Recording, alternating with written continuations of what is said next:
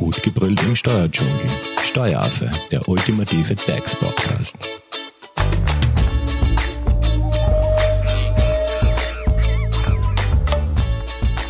Hallo und herzlich willkommen beim Steueraffen. Alle Jahre wieder informieren Steuerberater zu Jahresende über steuerliche Gestaltungspmöglichkeiten, Steuertipps zum Jahresende, Steuersparen noch vor Silvester und, und, und. Doch was können Unternehmer und Unternehmerinnen wirklich tun, um sich den einen oder anderen Euro vor Neujahr zu ersparen? Was bringt wirklich was? Wir wollen es wissen. Und um diese Frage zu beantworten, haben wir wieder Thomas Bock, unseren Steuerexperten, eingeladen. Er ist Steuerberater bei der Hofer Leitinger Steuerberatung und er gibt uns hoffentlich heute einen guten Überblick über die wirklich guten Steuerspartipps zum Jahresende. Hallo Thomas. Hallo. So, welche Steuertipps hast du für uns parat? Wie kann ich mir oder wie können Unternehmer sich 2020 noch Steuern sparen? Also wirklich neue Spartipps aufgrund der Gesetzgebung ist auf jeden Fall die degressive Abschreibung mit 30 Prozent im heurigen Jahr neu eingeführt.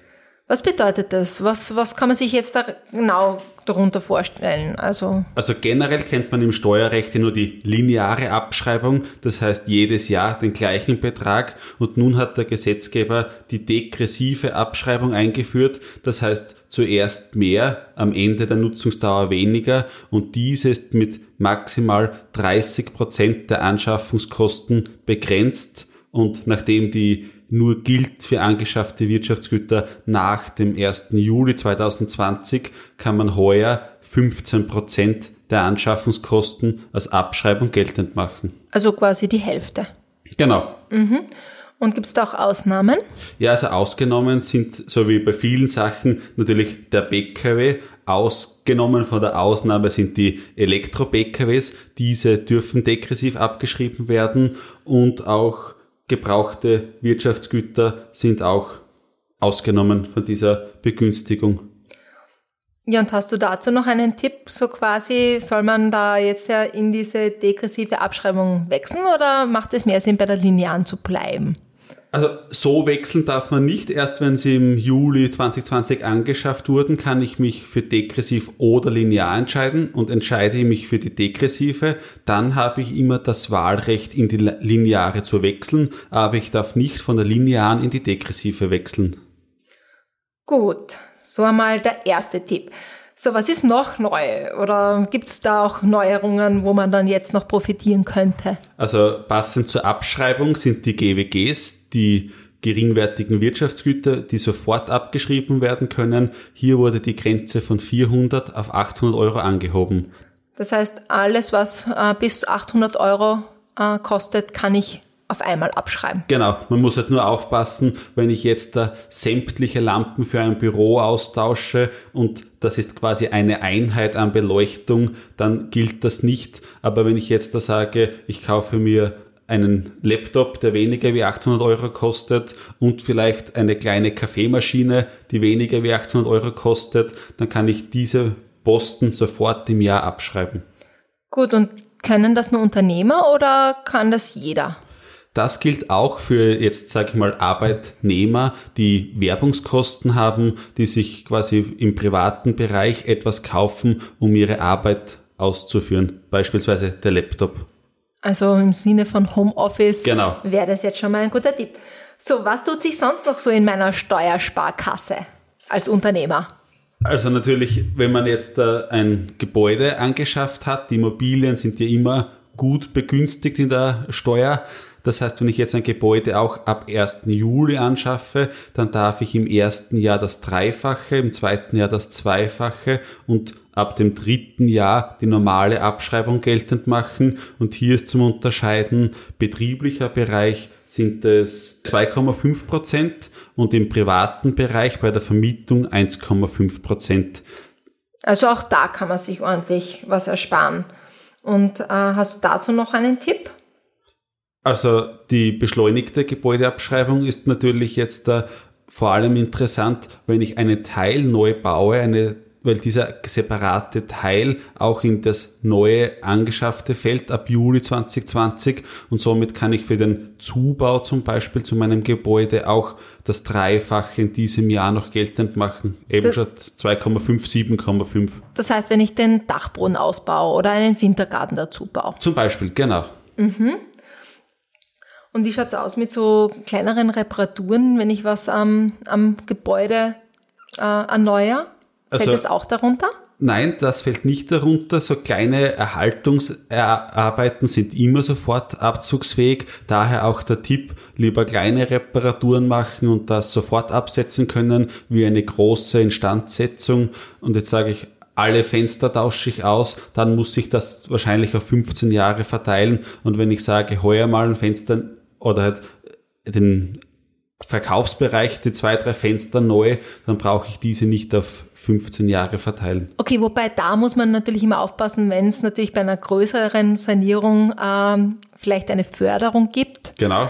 Äh, das heißt, auf alle Fälle hier vielleicht noch die Förderungen checken, ne? weil Natürlich. dann macht es natürlich mehr Sinn, gleich alle Fenster auszutauschen. Das gilt es immer zu beachten. Etwas Rechtliches zu ändern, nur um Steuer zu sparen, ist nie günstig. Den Steuerspareffekt hole ich mir als Zuckerl. Das gilt auch bei den Anschaffungen. Ich werde mir nur anschaffen, was ich wirklich brauche und nicht irgendwas anzuschaffen. Hauptsache, ich habe eine Abschreibung, weil nichts ist so günstig, wie wenn man keinen Euro ausgibt.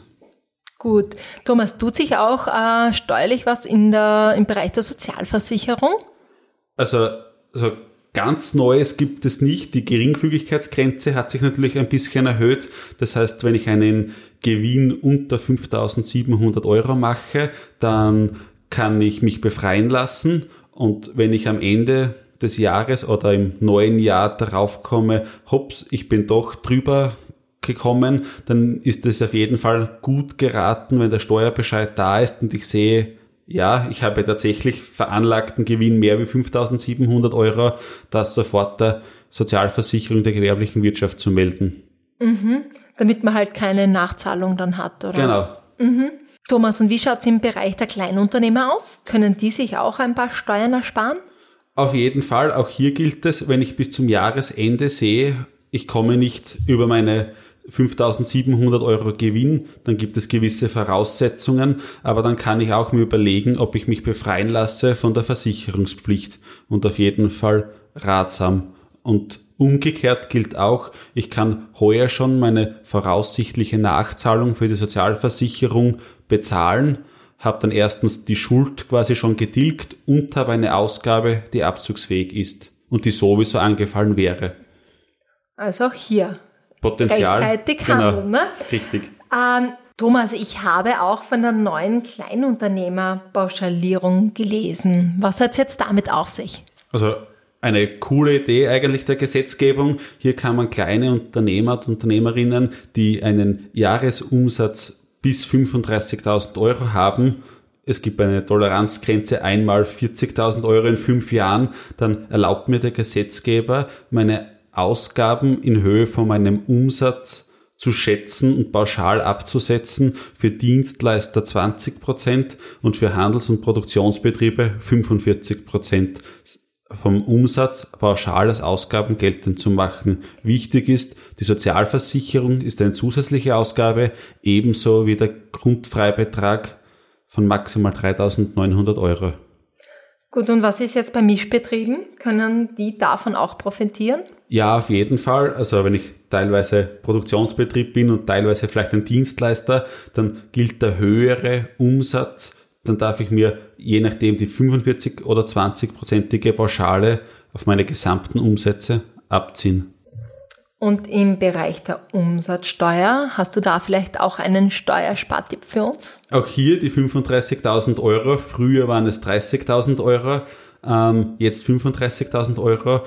Gilt die sogenannte Kleinunternehmerbefreiung und kann mich von der Umsatzsteuer befreien lassen. Nachteil ist natürlich, ich darf mir auch keine Vorsteuer holen. Und hier ist wichtig, das ist ein Nettoumsatz. Das heißt, wenn ich 20 Prozent eigentlich an Umsatzsteuer auf meine Leistungen draufschlagen muss, kann ich bis 42.000 Euro Umsatz erzielen, weil wenn ich dann dividiert durch 1,2 rechne, komme ich eben auf die sogenannten 35.000 Euro Grenze wieder von meinem Umsatz. Ausgenommen sind Hilfsgeschäfte und so. Aber für die Betrachtung am Jahresende, ob ich drüber komme, würde ich jetzt eher alle Umsätze mal rechnen und schauen, ob ich annähernd in dieser Grenze bin, weil der Vorteil ist natürlich klar, am Markt kann ich 20% günstiger anbieten, weil ich keine Umsatzsteuer fakturieren muss. Ich brauche keine UVA unterjährig abgeben und keine Jahressteuererklärung abgeben. Also ein echter Segen. Außer man investiert, dann ist nämlich die Vorsteuer macht mehr Sinn, ne? Nicht richtig. Äh, und wie streng ist diese Grenze zu nehmen? Also da muss man sehr genau aufpassen, jetzt gegen Jahresende, dass man nicht drüber kommt? Ich kann einmal 15 Prozent darüber sein, dann passiert nichts. Und auch hier ist der fünfjährige Betrachtungszeitraum wie bei der anderen Kleinunternehmerpauschalierung maßgebend. Das heißt, wenn ich jetzt da gleich im ersten Jahr drüber schieße, dann muss ich fünf Jahre drunter bleiben und dann kann ich wieder einmal drüber sein und dann beginnt die Fünfjahresfrist wieder neu zu laufen. Wenn ich jetzt aber, sagen wir mal, innerhalb dieser fünf Jahre drüber komme, was passiert dann? Dann, dann gilt diese Befreiung nicht mehr für mich. Genau, also würde ich jetzt da drüber kommen im Jahr 2021, dann müsste ich ab 1.1.21 alle Umsätze mit Umsatzsteuer nachfakturieren und kann mir aber auch von allen Leistungen die Vorsteuer holen. Aber natürlich ein bürokratischer Aufwand und in der Praxis nicht machbar, weil natürlich viele sagen, ich zahle dir die 20% Umsatzsteuer jetzt nicht mehr. Nachträglich. Warum? Genau. Ja. Mhm. ja, also aufpassen, liebe Leute. Genau, sollte man immer eigentlich im Gefühl haben, ja, ob man annähernd an diese Grenze kratzt, weil das ja große Auswirkungen hat. Gut, Thomas, das war jetzt einmal so ein grober Überblick über die Top 8 genau. äh, Steuertipps quasi für Unternehmer. Also wir hatten da jetzt einmal die degressive Abschreibung von 30 Prozent, die Grenze für die geringwir äh, geringfügigen Wirtschaftsgüter, die auf 800 Euro aufge äh, angehoben wurde. Dann eben diese vorgezogene Abschreibung für Gebäude. Ähm, dann der Tipp, wie man diese GSVG-Nachzahlungen vermeidet und wie man die SVS-Befreiung für Kleinunternehmer bekommt. Dann hattest du diese Meldepflicht für neue Selbstständige erwähnt, die Kleinunternehmerpauschalierung bis zu 35.000 Euro und eben äh, jetzt da der Bereich der Umsatzsteuer äh, für Kleinunternehmer mit dieser Befreiung bis 42.000 Euro genau. zusammengefasst. Genau. Thomas, wir wollen natürlich auch äh, ein paar Steuertipps jetzt Corona-bedingt auch für Arbeitnehmer von dir erfahren. Und was es dazu äh, zu erzählen gibt, das erfahrt ihr natürlich im zweiten Teil. Richtig. Thomas, wenn es jetzt für, äh, zu den Steuertipps für Unternehmer jetzt Fragen gibt, wie erreicht man dich am besten? At, also graz.hoferleitinger.at hier kommen die Mails direkt zu mir oder natürlich über die Social Media Kanäle. Perfekt. Wenn ihr natürlich Fragen habt, könnt ihr die auch direkt unter äh, den Blogpost posten, beziehungsweise auf Social Media in den Kommentaren. Ihr findet den Steueraffen auf Instagram und auf Facebook. Dankeschön fürs Zuhören und danke an Thomas. Sehr gerne. Das war Steueraffe. Gut gebrüllt im Steuerdschungel.